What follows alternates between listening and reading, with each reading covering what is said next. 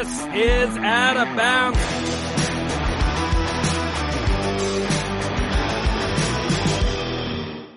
This is Out of Bounds here, another Monday evening. It doesn't feel like evening anymore with daylight savings. Mia O'Brien. She is Mia O'Brien. I'm John Alba here for your weird, wacky, and wild hit on Out of Bounds on the Know Your News Network. I got all that out there somehow in some jumbled mumble way. How you doing, Mia? Good. You forgot to, you buried the lead, though. What's the lead?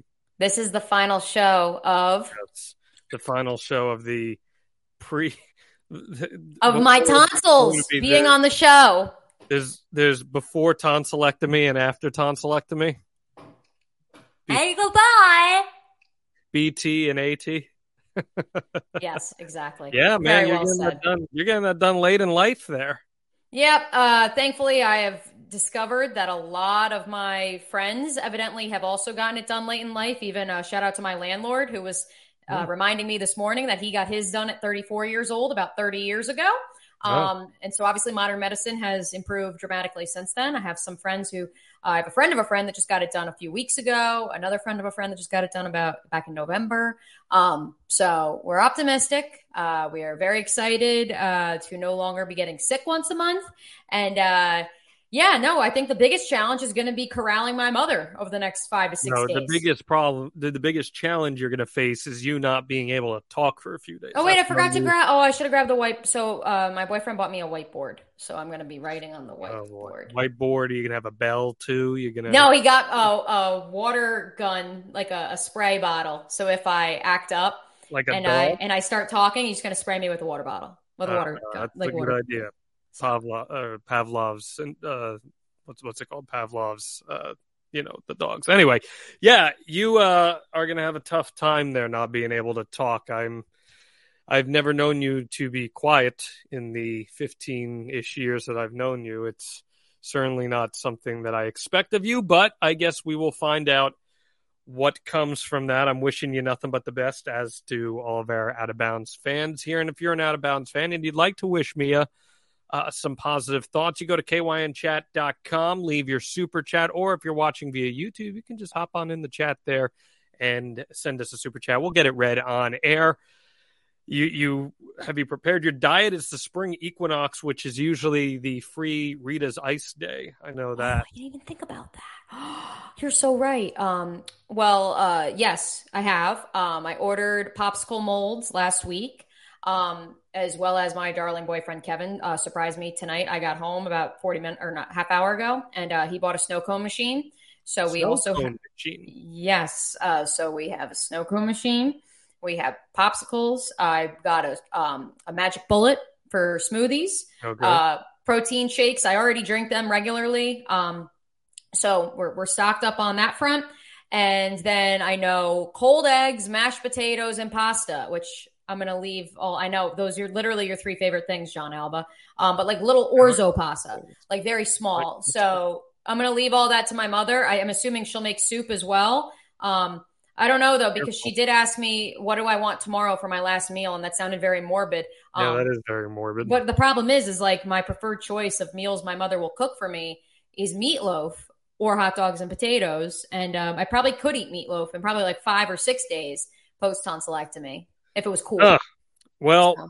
I know you won't be able to drink alcohol, but uh, I'm going to have. A yeah, drink. I'm technically already like a, a technic. I did look it up. It's just eight hours before surgery. I have to stop drinking alcohol. But my mom told me, oh, no, it's forty-eight hours, seventy-two hours. So I stopped yesterday. Uh, so we'll just keep it going. Okay. Whatever. Well, let's get that A S M R pop for people. I have a favorite of yours on tap, though. An A P. I like it. I like it. Uh, all right, I'll give you this toast, Mia, since you're not going to be joining us next week, and uh, it's going to be going to be a wild one for you. Nothing but the best. Hope the procedure goes well. Don't sweat the petty things, and don't pet the sweaty things. Here we there go. There it is. Mm-hmm.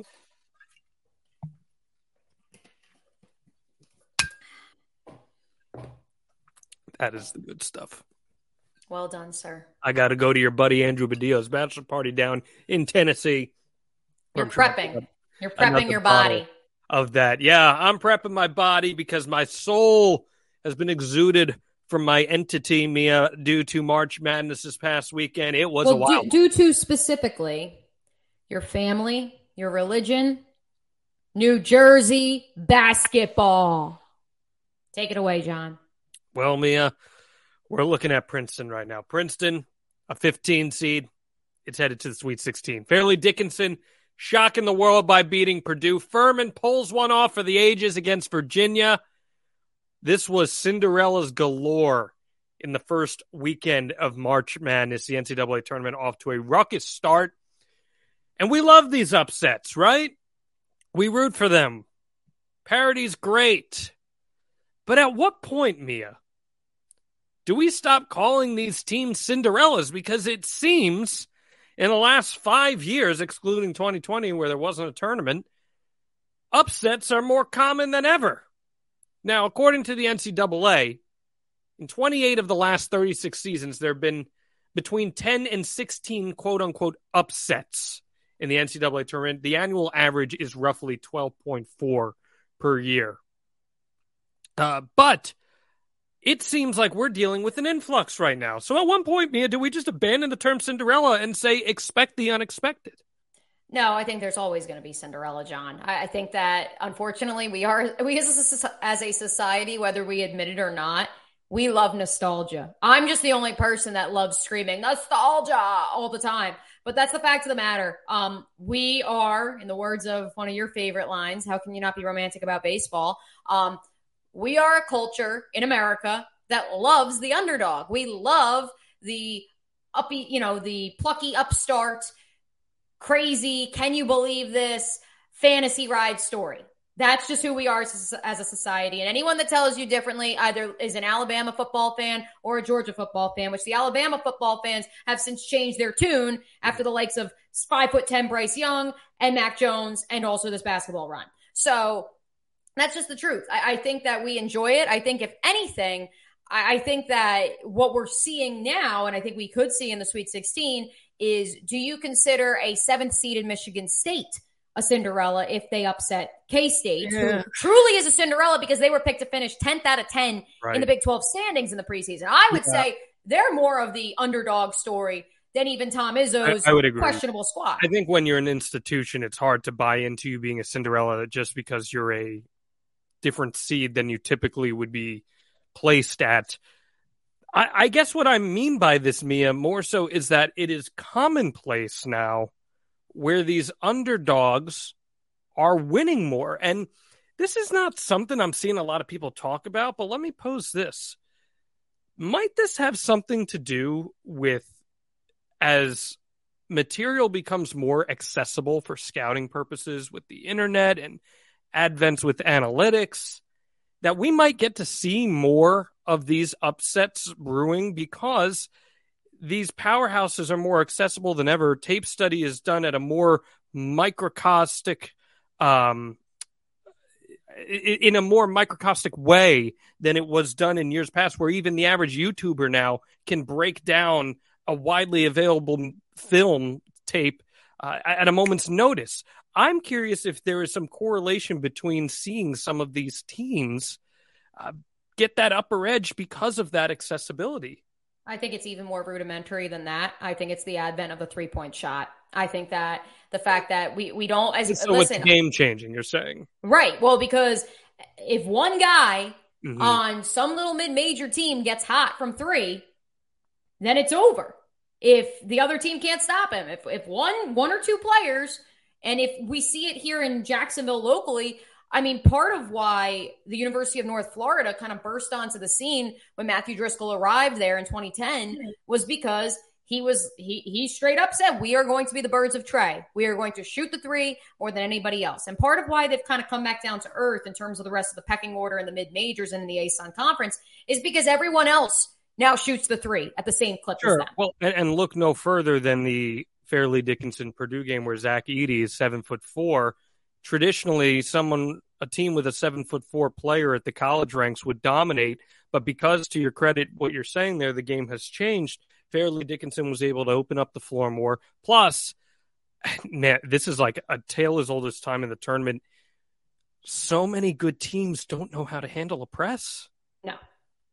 And, and it, I was just listening to another podcast on my drive home, and they have been lamenting for weeks about why is no team in the Big Ten pressing against Purdue until the last four minutes of a ball game. They have two freshman guards who self-admitted are not N B A prospects, and yet no one is pressing them. So it just took Fairleigh Dickinson and, you know, Tobin Anderson saying, you know what? We already have a plan. We, we feel pretty good. And everyone, uh, ha, ha, ha, ha, so funny. Ha, ha. No, he literally saw what the rest of the Big Ten and the country refused to do. What was your favorite of the upset games this past weekend?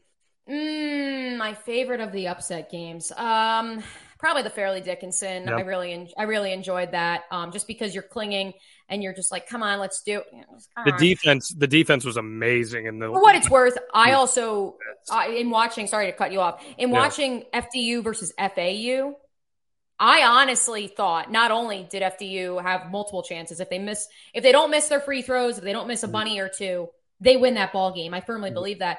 I honestly feel like that Fairleigh Dickinson team, which we're going to dive into in just a little bit here more microscopically, I thought they naturally, and I know they don't have a player above six foot four, I naturally athletic, in terms of natural athleticism, more athletic than Saint Peter's last year. Oh, yeah, no, I, I would agree more with that. More fluid on the floor. They and have, they were better defensively. They, they, they guard play, the guard play, for me, uh, I thought it was better than what we saw yeah. last year that made it all the way uh, to the Elite Eight. And so um, I think that was one. I'm scrolling through my bracket now. There were I so think many. The, the Furman-Virginia game, the, the drama in the Furman-Virginia yeah, game was just exceptional. Also, it was the second game of the weekend. Of the yeah. weekend. And so you're like, how is this happening already? Right also, out of the gates. Shout out A S U N Pride uh, to Kennesaw State. Another one. Yeah, that was a close one. That was a close I'll one. Miss a that, that was such a crappy ending to such no. a great game. It was exactly. It, yeah, that that stunk.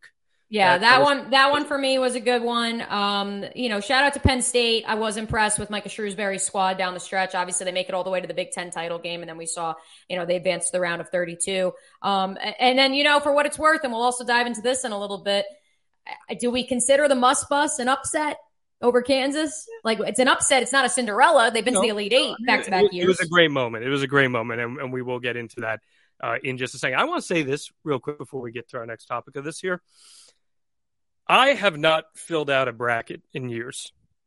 And the reason I don't fill out a bracket is because I find it so much more enjoyable to have no vested interest in any of these games where I don't feel any heartbreak anyway. I watch these games and objectively can enjoy the hell out of them from start to finish. I don't feel nauseous watching any of these games. Like you you get that like gut pit feeling when there's a close game and something's happening, but it's like that those good butterflies. Whereas when I was actively gambling on these things, I would want to puke every time. But do you consider filling out a bracket actively gambling? I mean, if you're putting money on them. I mean, I fill out a bracket, I give ten bucks. I don't consider that gambling. gambling. It is, but I think it's more of an entry fee, quite frankly. An entry fee to the game, like a, to the office game. I, um, I, because because I do, I, listen, I picked Oral Roberts in all four of my brackets, in all four of my pools. I picked Oral Roberts to upset Duke. And was I upset? Mostly because I came on this program and I went on X L Primetime and I screamed, pick McAday. Like, that was the reason I was upset. If I wasn't on radio and on television, like, I wouldn't care. Yeah. I'm in it for the joy of it. And it doesn't matter that I just dropped forty bucks on four different pools. Like, it, it's okay. No, your problem was filling out four different brackets, but that's a whole nother right, so that's why I said. I, when you it. zig, I zag, and I, I still I still enjoy the chaos of it all. No, uh, no, the most- I just, I, just didn't, I, I don't know. I For me, it's it as as someone who used to fill them out and put a lot of emphasis on, like, oh, my God, I'm going to I'm gonna really go all in here. It has been so much more enjoyable just sitting back, drinking a cold beverage and enjoying these games. And, and you know what I really have loved doing so much more so? I love studying how these play-by-play broadcasters tackle telling the stories in these games. I know that's a very nerdy thing for people like you and I to care about, mm-hmm. but oh, the storytelling from these play-by-play guys and gals are, are so great uh, across both tournaments. It's the best time of the year. This March Madness always delivers, and it delivered well, especially because, as we know from being on, boots on the ground at the uh, Jacksonville site with our boy Ian Eagle a few years ago, I mean, those play-by-play guys and those sideline reporters and color analysts, they got to learn eight teams yeah, yeah, in yeah. four days. They get their assignment Sunday night. They fly out on a Tuesday, And then you got to be able to know all eight teams by Thursday or Friday. Yeah, it's pretty impressive. So uh, those great stories are told. And one of the best stories that were, was told this past weekend, of course, Mia, as you alluded to, Fairleigh Dickinson. Which is funny, John, because we actually talked about Fairleigh Dickinson a few weeks ago on the program, uh, because many believe they shouldn't have even been in the tournament because, wait for it, Merrimack won their conference, but they were ineligible as a transitioning D one program. And so Fairleigh Dickinson gets the auto bid out of the N E C. Uh, but we don't want to talk about that because we love Fairleigh Dickinson. They proved they belonged in the field. Shout out to the N E C. Uh, F D U, John, has a twenty-one-year-old sports information director. Dayton's pep band took over as the unofficial band for them since Fairleigh Dickinson doesn't have a band, just like they barely have a sports information director. Will this change the standard going forward, John, for small schools fighting for the big dance? First off, big shout to Dayton here, going to Party City and picking up a bunch of swords and then making their own shirts. And they learned the Fairleigh Dickinson fight song, which I think I didn't know there was one. Well, they don't have a band to play it, but there is one. So, uh, so cool. That is the magic of March Madness, right? But it does highlight a discrepancy between the lowest of the lows and the highest of the highs in this tournament, right? You have the multi-bazillion dollar programs at the very top, and then you have the likes of Fairleigh Dickinson's out of the N E C that squeak in. And I do think there should be some sort of subsidizing for these lower tier schools to provide them with that similar experience to level out that playing field. Now, there's a lot of charm in what we saw here, but I do think it's somewhat of a disadvantage as well. I the bands thing for me, like, it's cool. I love the the, the swords. It's, that's great. Um, but if you remember in Jacksonville back in twenty nineteen, for some reason, Yale's band couldn't make it. I think they were like on spring break or studying for midterms or something. And so the U N F, U N F band actually played for the Yale band. Um, so that part for me, I, that wasn't that out of the ordinary. And Yale obviously has a pretty good chunk of change coming in. Um, so, so that one for me was cute. And it was like, well, Fairleigh Dickinson, like, has nowhere near the enrollment, um, that some of these other schools do. So that wasn't that surprising to me. I think it does appeal to the nostalgia and the charm we talked about earlier. The sports information director one, though, I do want to talk about, um, because I do think we are already seeing the changing of the guard in that field. Well, sports um, info director, for those who don't know, is the P R for the sports department. Right. That's a term that people aren't familiar with. Correct. Um, we're already seeing that changing at the mid-major level. Um, I can speak to the A S U N conference where, um, historically speaking, most of the S I Ds, who also sometimes go as athletic communications directors, um, most of them were older guys. And not only were they older guys, but I even saw in covering the University of Iowa um extensively during my time there, while the well yes while the S I Ds were older guys, the media, the in-house media, I should say, the video department the video department was a couple of old-timey dudes who didn't want to work in news anymore, and they had a pretty schwanky job where they'd travel with the team and they would film highlights of the games and send them to the local news outlets from twenty fifteen to twenty eighteen. Like, that that's what those guys' job consisted of. And then they put out an occasional, like, highlight reel video, which compared to what they were doing as sports anchors and photographers in the news was world nothing. was like nothing. Right. It was an easy little job. The University of Iowa has completely changed how they do in-house video now, John. It's worth noting because we're seeing it across the country.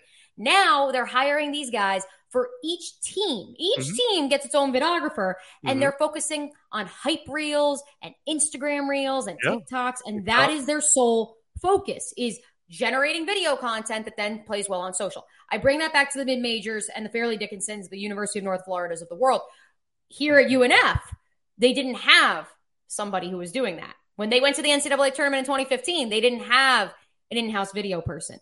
Now they have three full-time employees whose job, just like at the University of Iowa, is to create hype videos, Instagram reels, videos that go up on the Jumbotron, that sort of thing. And that's at a school that is a low major D one in the A S U N conference. Uh, and so to that point, while I don't think Fairleigh Dickinson has the enrollment or budget that the University of North Florida does, I do think we are seeing where a lot of, I don't want to say the dinosaurs are getting pushed out because that's not really fair to the dinosaurs. Um, it's an insult to the, the, the people, the, the, the animals that died millions of years ago. Um, the fact of the matter is, is we are seeing younger blood coming in. And so I think this is a good thing that you have a kid. Yeah, but it's also a one person department. And that's, right. But I think it's going to change. I think now I Fairleigh so. Dickinson is going to get so much money and publicity. I hope so. I hope N C double A tournament. But and you're going to see, you saw with Saint Peter's last year. Sure. But again, it brings to the question, should there be some sort of subsidizing here for some of these schools to cover some of these costs to help bring them up to that level, which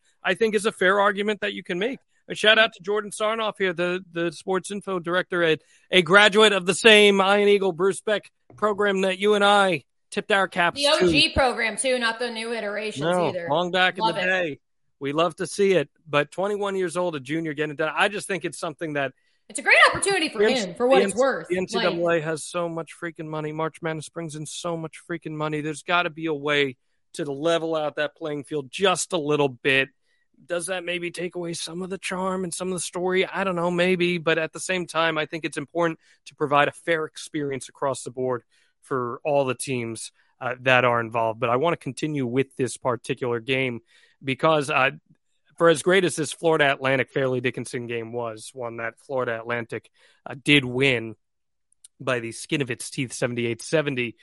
Uh, really, really unfortunate ending. Uh, Elijah Martin got a little carried away in the final seconds of this one and attempted a fancy windmill dunk with less than five seconds remaining. And he didn't make it. Listen, I'm seeing this on the surface level, Mia. And I'm saying this is an all-time Bush League move as far as I see it. I get it. He's a college kid. But you have to understand the moment. What say you? For argument's sake, I will say this. Florida Atlantic had just punched its ticket to its first ever sure. Sweet sixteen. Very exciting. So in a vacuum, it's cool. However, F D U, but he missed it. Off, they just called off the dogs.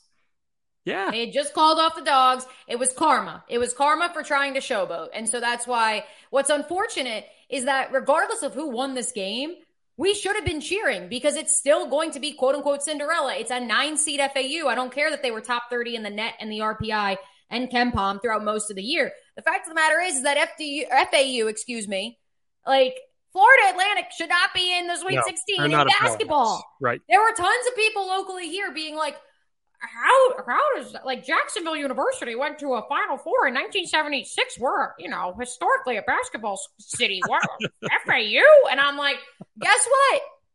They invested the money. They hired a former Florida assistant, Times and they got dogs. And that's what's upsetting for me is now that kind of stains this F A U run, and everyone's like, oh, yeah. The bullies on the block. They already were trash talking F D U in the pregame. They it's were. like whatever, like okay, we're um, like they're ready to go home. It's like what? Like, why are you trying? Yeah, I don't understand that. I was hoping that karma would come back around. Um, what sucks, too, is John L. Davis. I mean, did something no other player in N C double A tournament history has done, dropping twenty-five, ten, five, five. And he's a dog. He's been a great guard. I mean, that was part of why I picked F A U to beat Memphis, which a lot of people were picking Memphis, obviously, after their A A C title. But their veteran guard play, dudes that can pour it in, and that's what you saw on display. Um, but now we can't even talk about that. Although they are playing Tennessee, and so I guess that's the only saving grace is that people don't want to root for Tennessee um, because Tennessee. So, I mean, maybe that'll save them. I think it ruined the theatrics of the moment because you were getting a standing ovation for both programs at the end of that game. You know, you're giving F A U the, the kudos for moving on, and you're thanking F D U for two amazing outings in this tournament, and you get this happen at the end. And those were thunderous boos. Thunderous the boos, boos. The boos were real. Yeah. Like, and they were playing that game in what? In Albany? That was Albany.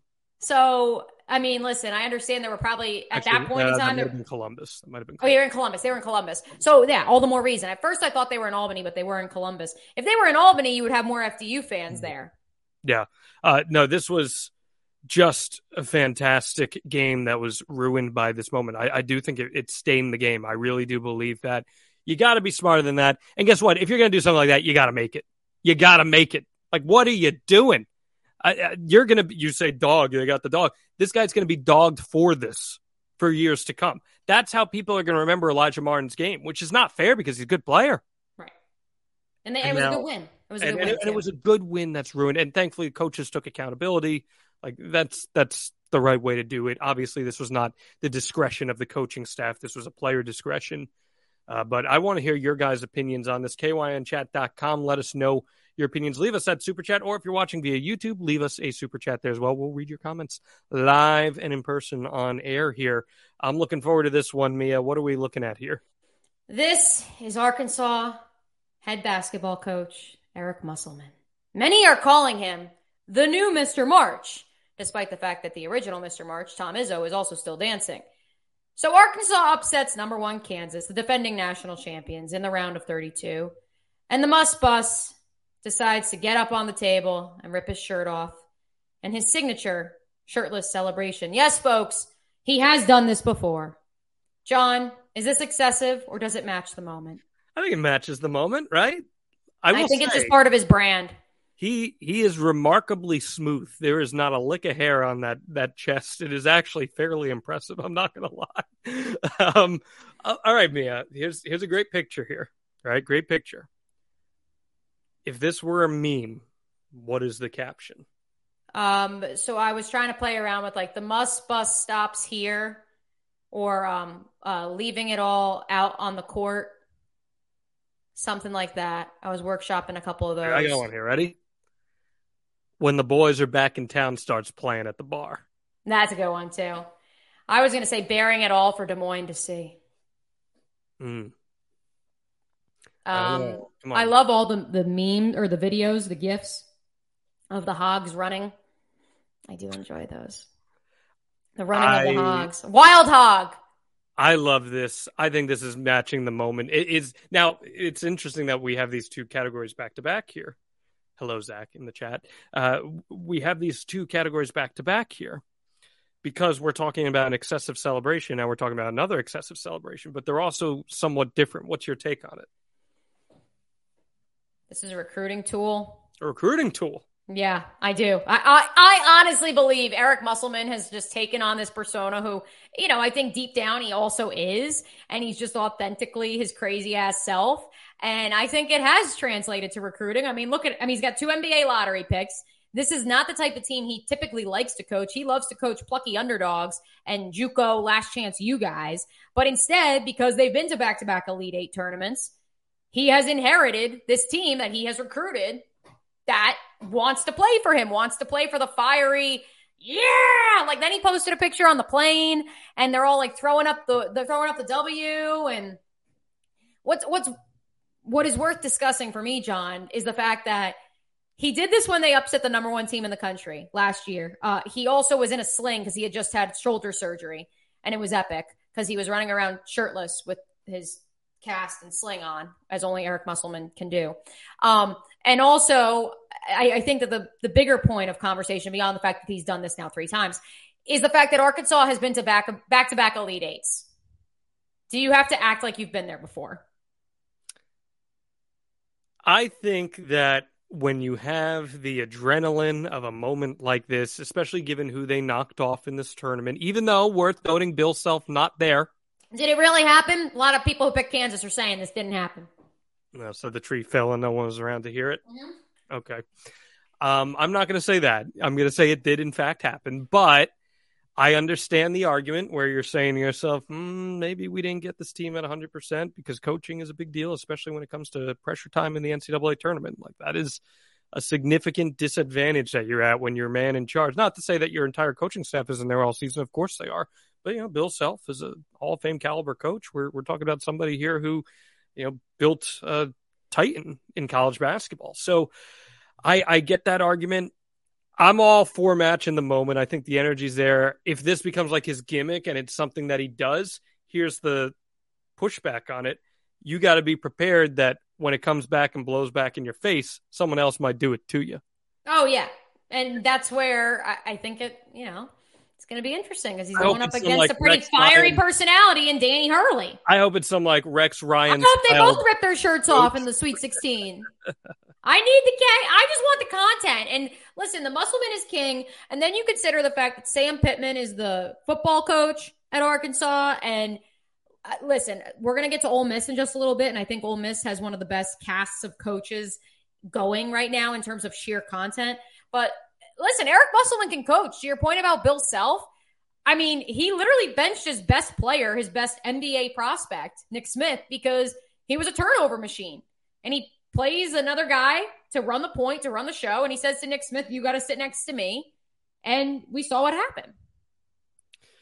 I think it's great, but I also say reap what you sow at the end of the day. This one, though, this this yeah, topic, this one stung. This, this one hurts my heart. This one has been pretty damn controversial in the sports stratosphere today. That right there, Ed Cooley did one hell of a job with Providence in the past few years. He is leaving Providence to take the Georgetown job. And you say to yourself, okay, well, that's just a coach leaving for another school, right? Uh, not so much the case. Ed Cooley is born and bred Providence, from the area, lived there pretty much his entire life. He prided himself on building the program as the homegrown coach. And then he leaves for a school in the same conference, the Big East. And you're saying to yourself, well, that happened fast. Let's burrow into this even further. This move happened today. His home in Providence is already on sale on Zillow. Some forecasting there, Mia. Yeah. Is this as we, big of a deal as people planes. are suggesting that this is? We're no longer tracking planes, John Alba. We're tracking Zillow. We're on Zillow, right? Is this as big of a deal as some people are suggesting it is? Yes, it is, because Ed Cooley is literally leaving his hometown to seek a bag. Like, uh, I mean, and like, it would be one thing if he was, go- like, I understand Georgetown's a blue blood, although they haven't been relevant in most of our twenties and thirty um, years. So, um, therefore, like, I, I don't know, like in theory, in a vacuum, it's like, why would you go to Georgetown? But I understand they are one of the original Big East powers. They are a name brand. You would be succeeding Patrick Ewing, the heralded son that couldn't succeed in turning that program around. And so, listen, I understand the allure, but at the same time, you're going to be competing against the same conference. You're going to go have to go against your old team at least twice a year. Well, like, well, what difference, what sort of, I mean, I, outside of the payday well, the and payday. the name brand, what sort of difference is you there? You don't think those two things have a lot of merit? No, I think they do. But at the same time, like, I also, like, I don't know. I just, it, he literally Mia, stabbed his hometown in the back. Sports and capitalism go hand in hand. There's a lot of money in college basketball, especially when you're a legacy program like Georgetown. If you were from Jacksonville, Florida originally, and you've been there for years doing your broadcasting thing, then all of a sudden, another station that is in your same company, owned by the same company, but in New York for a much higher paying gig. Boom, boom, boom, but there, but there it is. New York. It's for a better job, though. It's in the same network, but it's for a better job, for more money. I don't know. I had offers to go to Indianapolis and Cleveland, and I didn't go there. But, again, I don't think that's apples to apples. But my point here is that who are we to say that someone should turn down a pretty damn big payday? Right. Who are we to say? If this is all built on capitalism, which everyone likes to remind us about all the time, then phew, who cares? And and as far as like this whole, because this has been the bigger part of the discourse, the interconference moving. Right. Man, these aren't the days of your mom, pa's Big East. The Big East disbanded for a hot second and then came it back. It was going to be called the Catholic Seven or whatever right. for a brief time. Right. Then it came back together. So we're not talking about legacy Big East. We're talking about Diet Big East. Big East West, if you will. Mia O'Brien, okay? I have no problem with this. Does it stink that he's leaving his hometown? Sure, it does. But this is the business. And it is a business at well, the I'll end. I'll say this much, John. I will say this. Like, here in this town, uh, Arden Key, who signed a one-year prove-it deal with the Jaguars last year, has now left to sign a three-year pretty lucrative deal with the Tennessee Titans, the Jaguars' hated rival. And people in this town feel like they have been stabbed in the heart. And this is a guy who only played here for a year and then said how much he loved the town and he wanted to stay and blah, blah, blah, blah. So and that's the only reason I look at Ed Cooley, and I'm just like, dog, if like people in Jacksonville are that broken up about Arden Key, how do people in Rhode Island feel also, this morning? You also have to understand this too. Sometimes you've reached a threshold on how far yeah. you can take a program. Ed Cooley's been there a long time, and you reach that limit of how far you can go with something. So I understand where he's coming from. I'll play the devil's advocate, even if people don't want me to. I will, because I get it. Now, I, I think part of it hurts too for them, because it's kind of, you know, in, in Rhode Island, you're kind of in that bubble, right? Like, it's a small state. There's a lot of pride. And I mean that respectfully to people from Rhode Island or who have gone to those schools. You are very all encompassed by this, right? So I think when someone leaves, it feels more personal. Yes. Feels a lot more personal right. than, say, Patino leaving Iona to go to Saint John's. Were you rooting at all for Patino to go back to Providence? Because I was. Oh, yeah. yeah. Who says you can't go home, Bon Jovi? Yeah, I wasn't. I wasn't in on that idea. I, I figured Saint John's was going to be the path. Well, for no, but it's worth it's worth it's worth exploring the conversation and the side tangent, because I brought it up on my show today on X L Primetime, and the boys were like, "Well, he could go back to Kentucky." But he couldn't go back to Providence because he's taken Providence as far as Providence can go, which is a Final Four. And all he could do is tarnish his legacy. And I was like, so then what about Kentucky? And they're like, well, he ran him out of town in Kentucky. So he'd be a, you know, he'd be welcome back, a welcoming hero. Yeah, I get but that. But instead he goes to Saint John's, to where, to the point about Ed but- Cooley, where maybe the ceiling at Georgetown is higher by nature of the name brand. What is the, what are the expectations of Saint John's? I, I, also, I have no interest in seeing Patino get another major program higher at this point in his career. Right. But so what, like, what does he do? Is he just hanging out, retirement I mean, job? At Saint John's, you know, Saint John's used to be a household name in college basketball once upon a time, a long time ago. So that's his era of basketball that he was raised in the system in. So I think if he can return them to relevance, much similar to how Steve Peichel did so with Rutgers, where he brought Rutgers back into the national conversation, I think that's very much something that they're looking for him to do with Saint John's. And I do think that's plausible. I think that's something that can be done. Well, speaking of the national conversation, uh, hello, Lady Rebels. Ole Miss, baby. Woo! In the women's N C double A tournament, Stanford won the national title two years ago, one of the four number one seeds in the women's bracket. And they were shockingly eliminated in the round of thirty-two Sunday night by eighth-seeded Ole Miss, a historic defeat that marked just the fifth time since nineteen ninety-four that a one seed was knocked off before the Sweet sixteen. Stanford never led in this fifty-four forty-nine loss. Head coach Tara Vanderveer was asked about the disappointment afterwards and said, and I quote, "I'm not going to fall into the trap of saying, wow, we had a horrible season. I know that our men's team would be ecstatic to be playing two games in the N C double A tournament."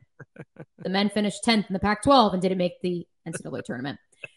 Uh, John, this became kind of a, a hot button topic on Twitter after some reporters tweeted it out. And the, even the reporters, when people jumped on it, were like, "You're reading it out of context. She wasn't taking a shot. She was just saying facts." What do you think it was? I'll give her the benefit of the doubt, and, and I'll say she probably was just speaking factually. But when you read the quote, boy, does it feel like a shot, right? And honestly, I was like, yeah, good for her. Like, like this is uh, like this is uh, a badass program in Stanford. They have been dominant, as you said, national title just a little while ago. They have been among the upper echelon of teams in women's college basketball. And I think people need to understand this, too, if you're not paying attention to women's college basketball. There is not a lot of movement in who is the best of the best. And there's not a lot of parity either. That's what I'm saying. Like, there's you don't see... You don't you, see the Cinderellas like we started the no, show with on the men's side. No, if you were to blindly pick teams in a March Madness bracket on the women's side, you wouldn't be picking sixteen seeds to win games. You wouldn't be picking fifteen seeds, fourteen seeds. Maybe you pick one twelve seed to advance.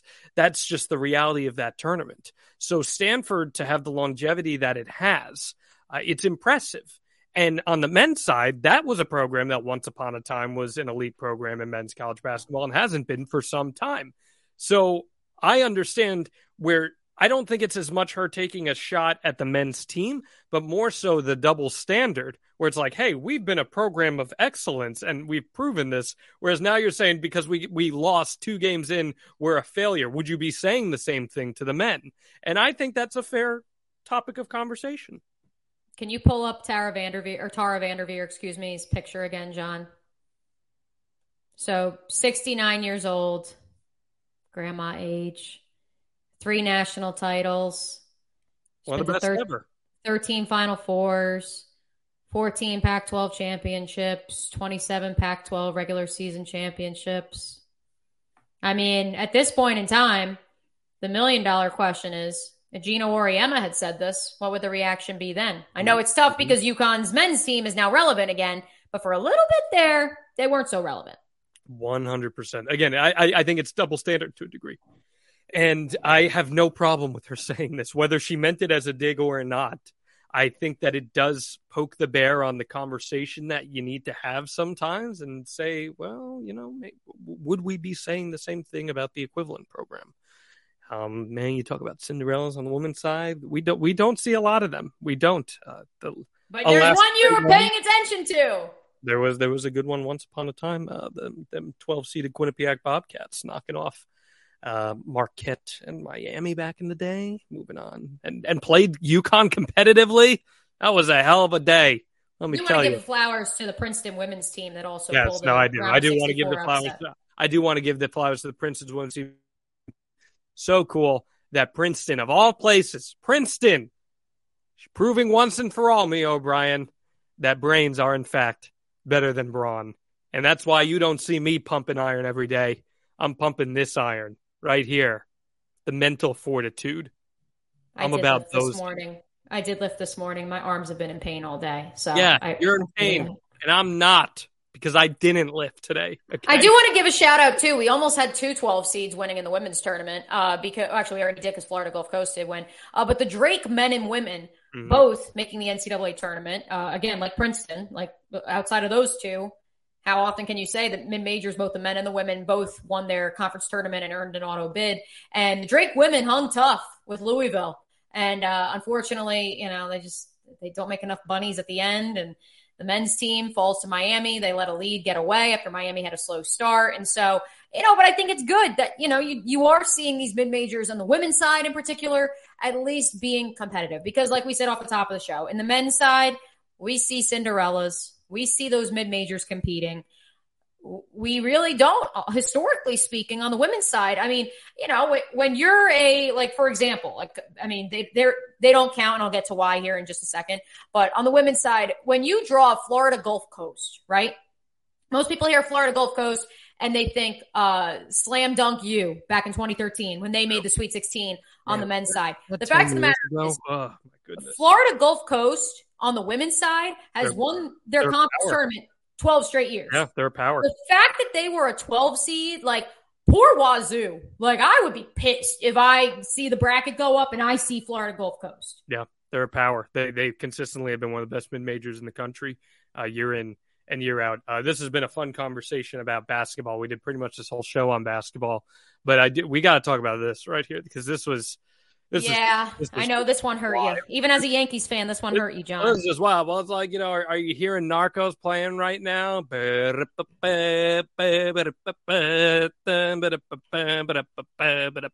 As Edwin Diaz, Mets all-star closer, had one of the greatest seasons any closer has ever had last year. Just signed a massive one hundred two million dollars contract this past offseason.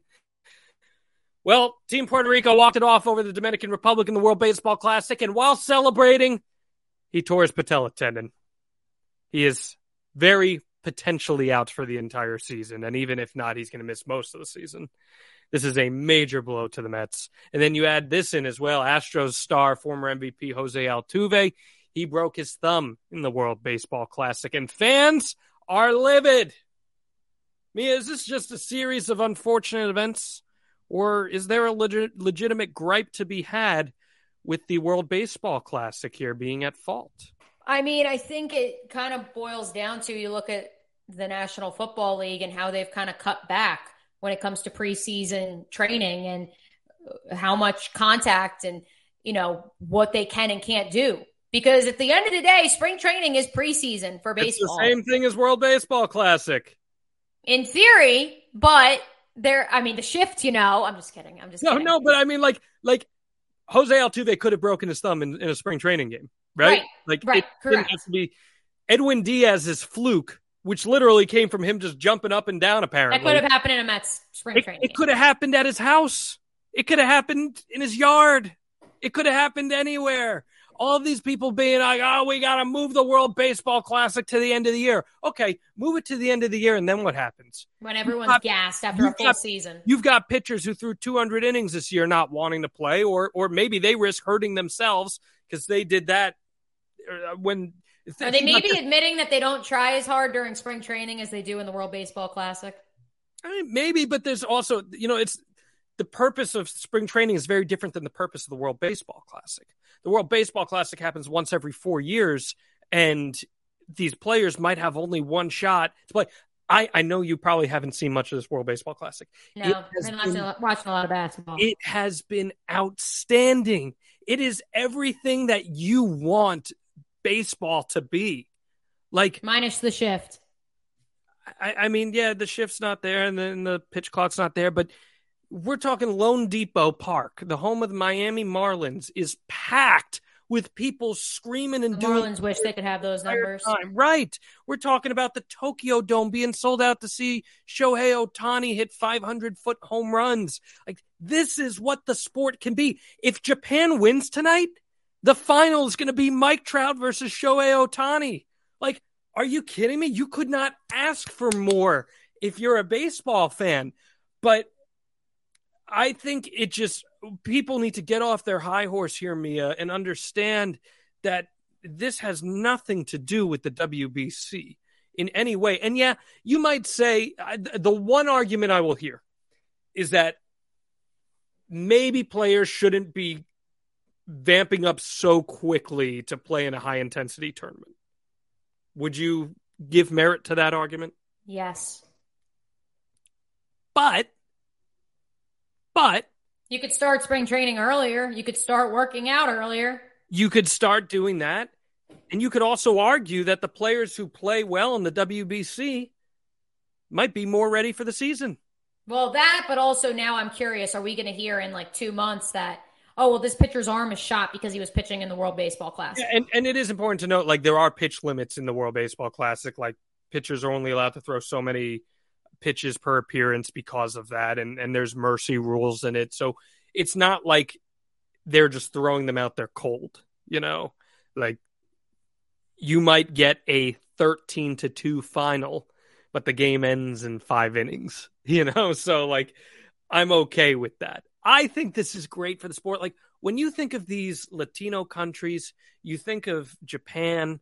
For most part, baseball is a sport that comes to mind. You know, some of these Latino countries, you might say soccer, which is fair, but baseball is so embedded in that culture in a way that no other sport is. Baseball is looked at as a way out for so many of these players, and this will be their one shot to compete on that stage. I love it, Mia. I love it. I love it. I love it. I'm going to be all over that final tomorrow, regardless of who the United States is playing. It's it's every game pretty much uh, in the crunch time has just been fantastic. So I'm very glad that they scheduled the final for Tuesday. Good job, baseball. I fully would have expected you to schedule it for Thursday in the middle of the Sweet sixteen. Again, there's there's governing bodies that work. I was going to put this in the rundown, but I didn't. What do you think about the uh, Mike Piazza coach Team Italy having an espresso machine in its dugout? Mostly, I just go back to the first World Baseball Classic in, what was it, two thousand six, um, exactly. when Mike Piazza announced he would be playing for Italy. And uh, I mean, it was before this scene in um in Mike in uh The Office ever debuted. But I mean, that was the ultimate Michael Scott moment before there was Michael Scott, of like him pointing to Sbarro and saying, "I'm going to get me a authentic New York slice." Like, when I hear Mike Piazza is playing for Team Italy, like, that was the first thing I thought of. Mm. Um, just like A-Rod was going to go play for them too. Um, and, and listen, I mean, you want to create diversity of the sport. You want to get more countries involved and watching Major League Baseball. It's a good ploy. I will say that, because now there's young kids in Italy that may look at Mike Piazza and become Mets fans, and then they go watch Pete Alonso, and now they get more involved in following baseball. So it's not the worst idea in the world. um, to let these uh, players play for where their great-great-grandmother was born, um, possibly, or just had an affinity for that country uh, because she cooked Italian food sometimes. So, yeah, no, I mean, lean into the bit, Mike. If you're going to be Michael Scott, why not? I know. I've, I really love this quite a bit. Uh, I think it's been a great tournament. Uh, let's get to our final thing here. We're going to try something new here this week. We'll see if it sticks. Uh, we're going to do the beast of the week, Mia O'Brien. I want to know who was just the biggest beast of this past week in the sports world for you. So I wanted to say Jack Cagig- I always I mispronounce his name. Cagiglione. None. I always mispronounce it. Florida baseball player currently leads the nation with thirteen home runs. Um, but unfortunately, uh, he went oh for twelve over the weekend in the Gators series win over Alabama. So, uh, yeah, he has thirteen home runs, but not exactly a beast this past week.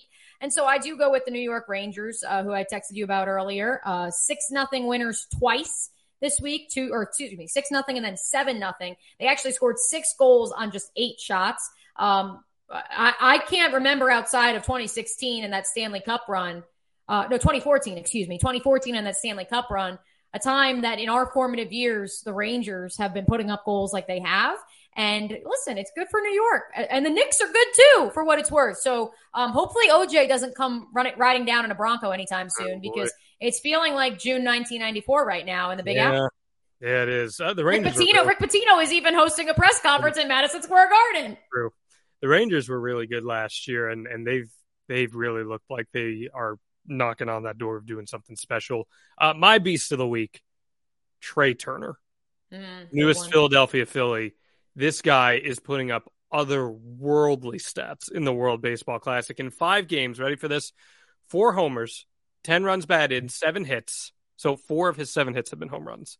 Five runs scored. He's got seven hits and nineteen at-bats, two walks, four strikeouts. three sixty-eight average, four twenty-nine O B P, and a one point four two nine O P S. Uh, these are off the charts numbers. He had the Grand Slam as well in the World Baseball Classic, establishing himself as uh, one of the true superstars to be on the lookout for this coming season. Absolute beastly week. And I love, you know what? With the atmosphere of this, Mia, and how awesome things have been looking, I hope that it makes some of the players who voluntarily skipped out on this a little jealous that they skipped out on it. Because... My question is, will Trey Turner take the Phillies over the, will he take them over the top? I, I know like, they obviously, they just played for a World Series. I this like past what the Phillies season. did this offseason quite a bit. I like what they did this offseason. How much do you think what the Phillies did last October was catching lightning in a bottle versus they actually have a pretty well-constructed um, roster? Lightning roster. in the bottle and a manager who gets their clubhouse. Rob Thompson's the guy for them. As much as I love Joey Looseleaf, you know I do. Uh, he, the binder was not the tool. For it's the, not what you uh, want, John. It's not what, not you, what want. you want. Uh, Rob Thompson's a guy. I think the Phillies are going to be really good again. The, the N L East is just loaded with Atlanta and with the Mets. Even and with so Atlanta. is the A F C East. And so is the A F C. If Aaron Rodgers actually goes, wow, John, we made it fifty-two minutes and we didn't mention yep. mention old Aaron. Yeah, I mean that was on purpose. That was on purpose. I I, I am not feeding that. anymore that beast anymore until we what's need- it been like you you get to listen to New York sports talk oh, radio it's every day unbelievable I I was listening to someone on the air the other day. They they they started talking about how the World Baseball Classic is a farce and then within seconds pivoted to the Packers only got rid of Aaron Rodgers because he's unvaccinated. It was seamless transition. It was actually pretty admirable when all said and done. But uh, yeah, uh, this uh, you could say that was an Out of Bounds comment, and this has been Out of Bounds on the Know Your News Network. Mia, I'm wishing you all the best here with your procedure. Please let all of our Out of Bounds fans know once it gets done that you're all I'll right. I'll be writing on the whiteboard and posting photos. All right. Maybe we can get you in the chat next week uh, in the virtual whiteboard uh, and shouting your opinions via chat. Uh, best of luck on that. Thank you, everyone, for tuning in to this week's edition of Out of Bounds. We will see you next time. Roses are red. Violets are blue. I click the subscribe button. You really should, too. If you like videos about real news stories that are funny, stupid, or weird, subscribe now.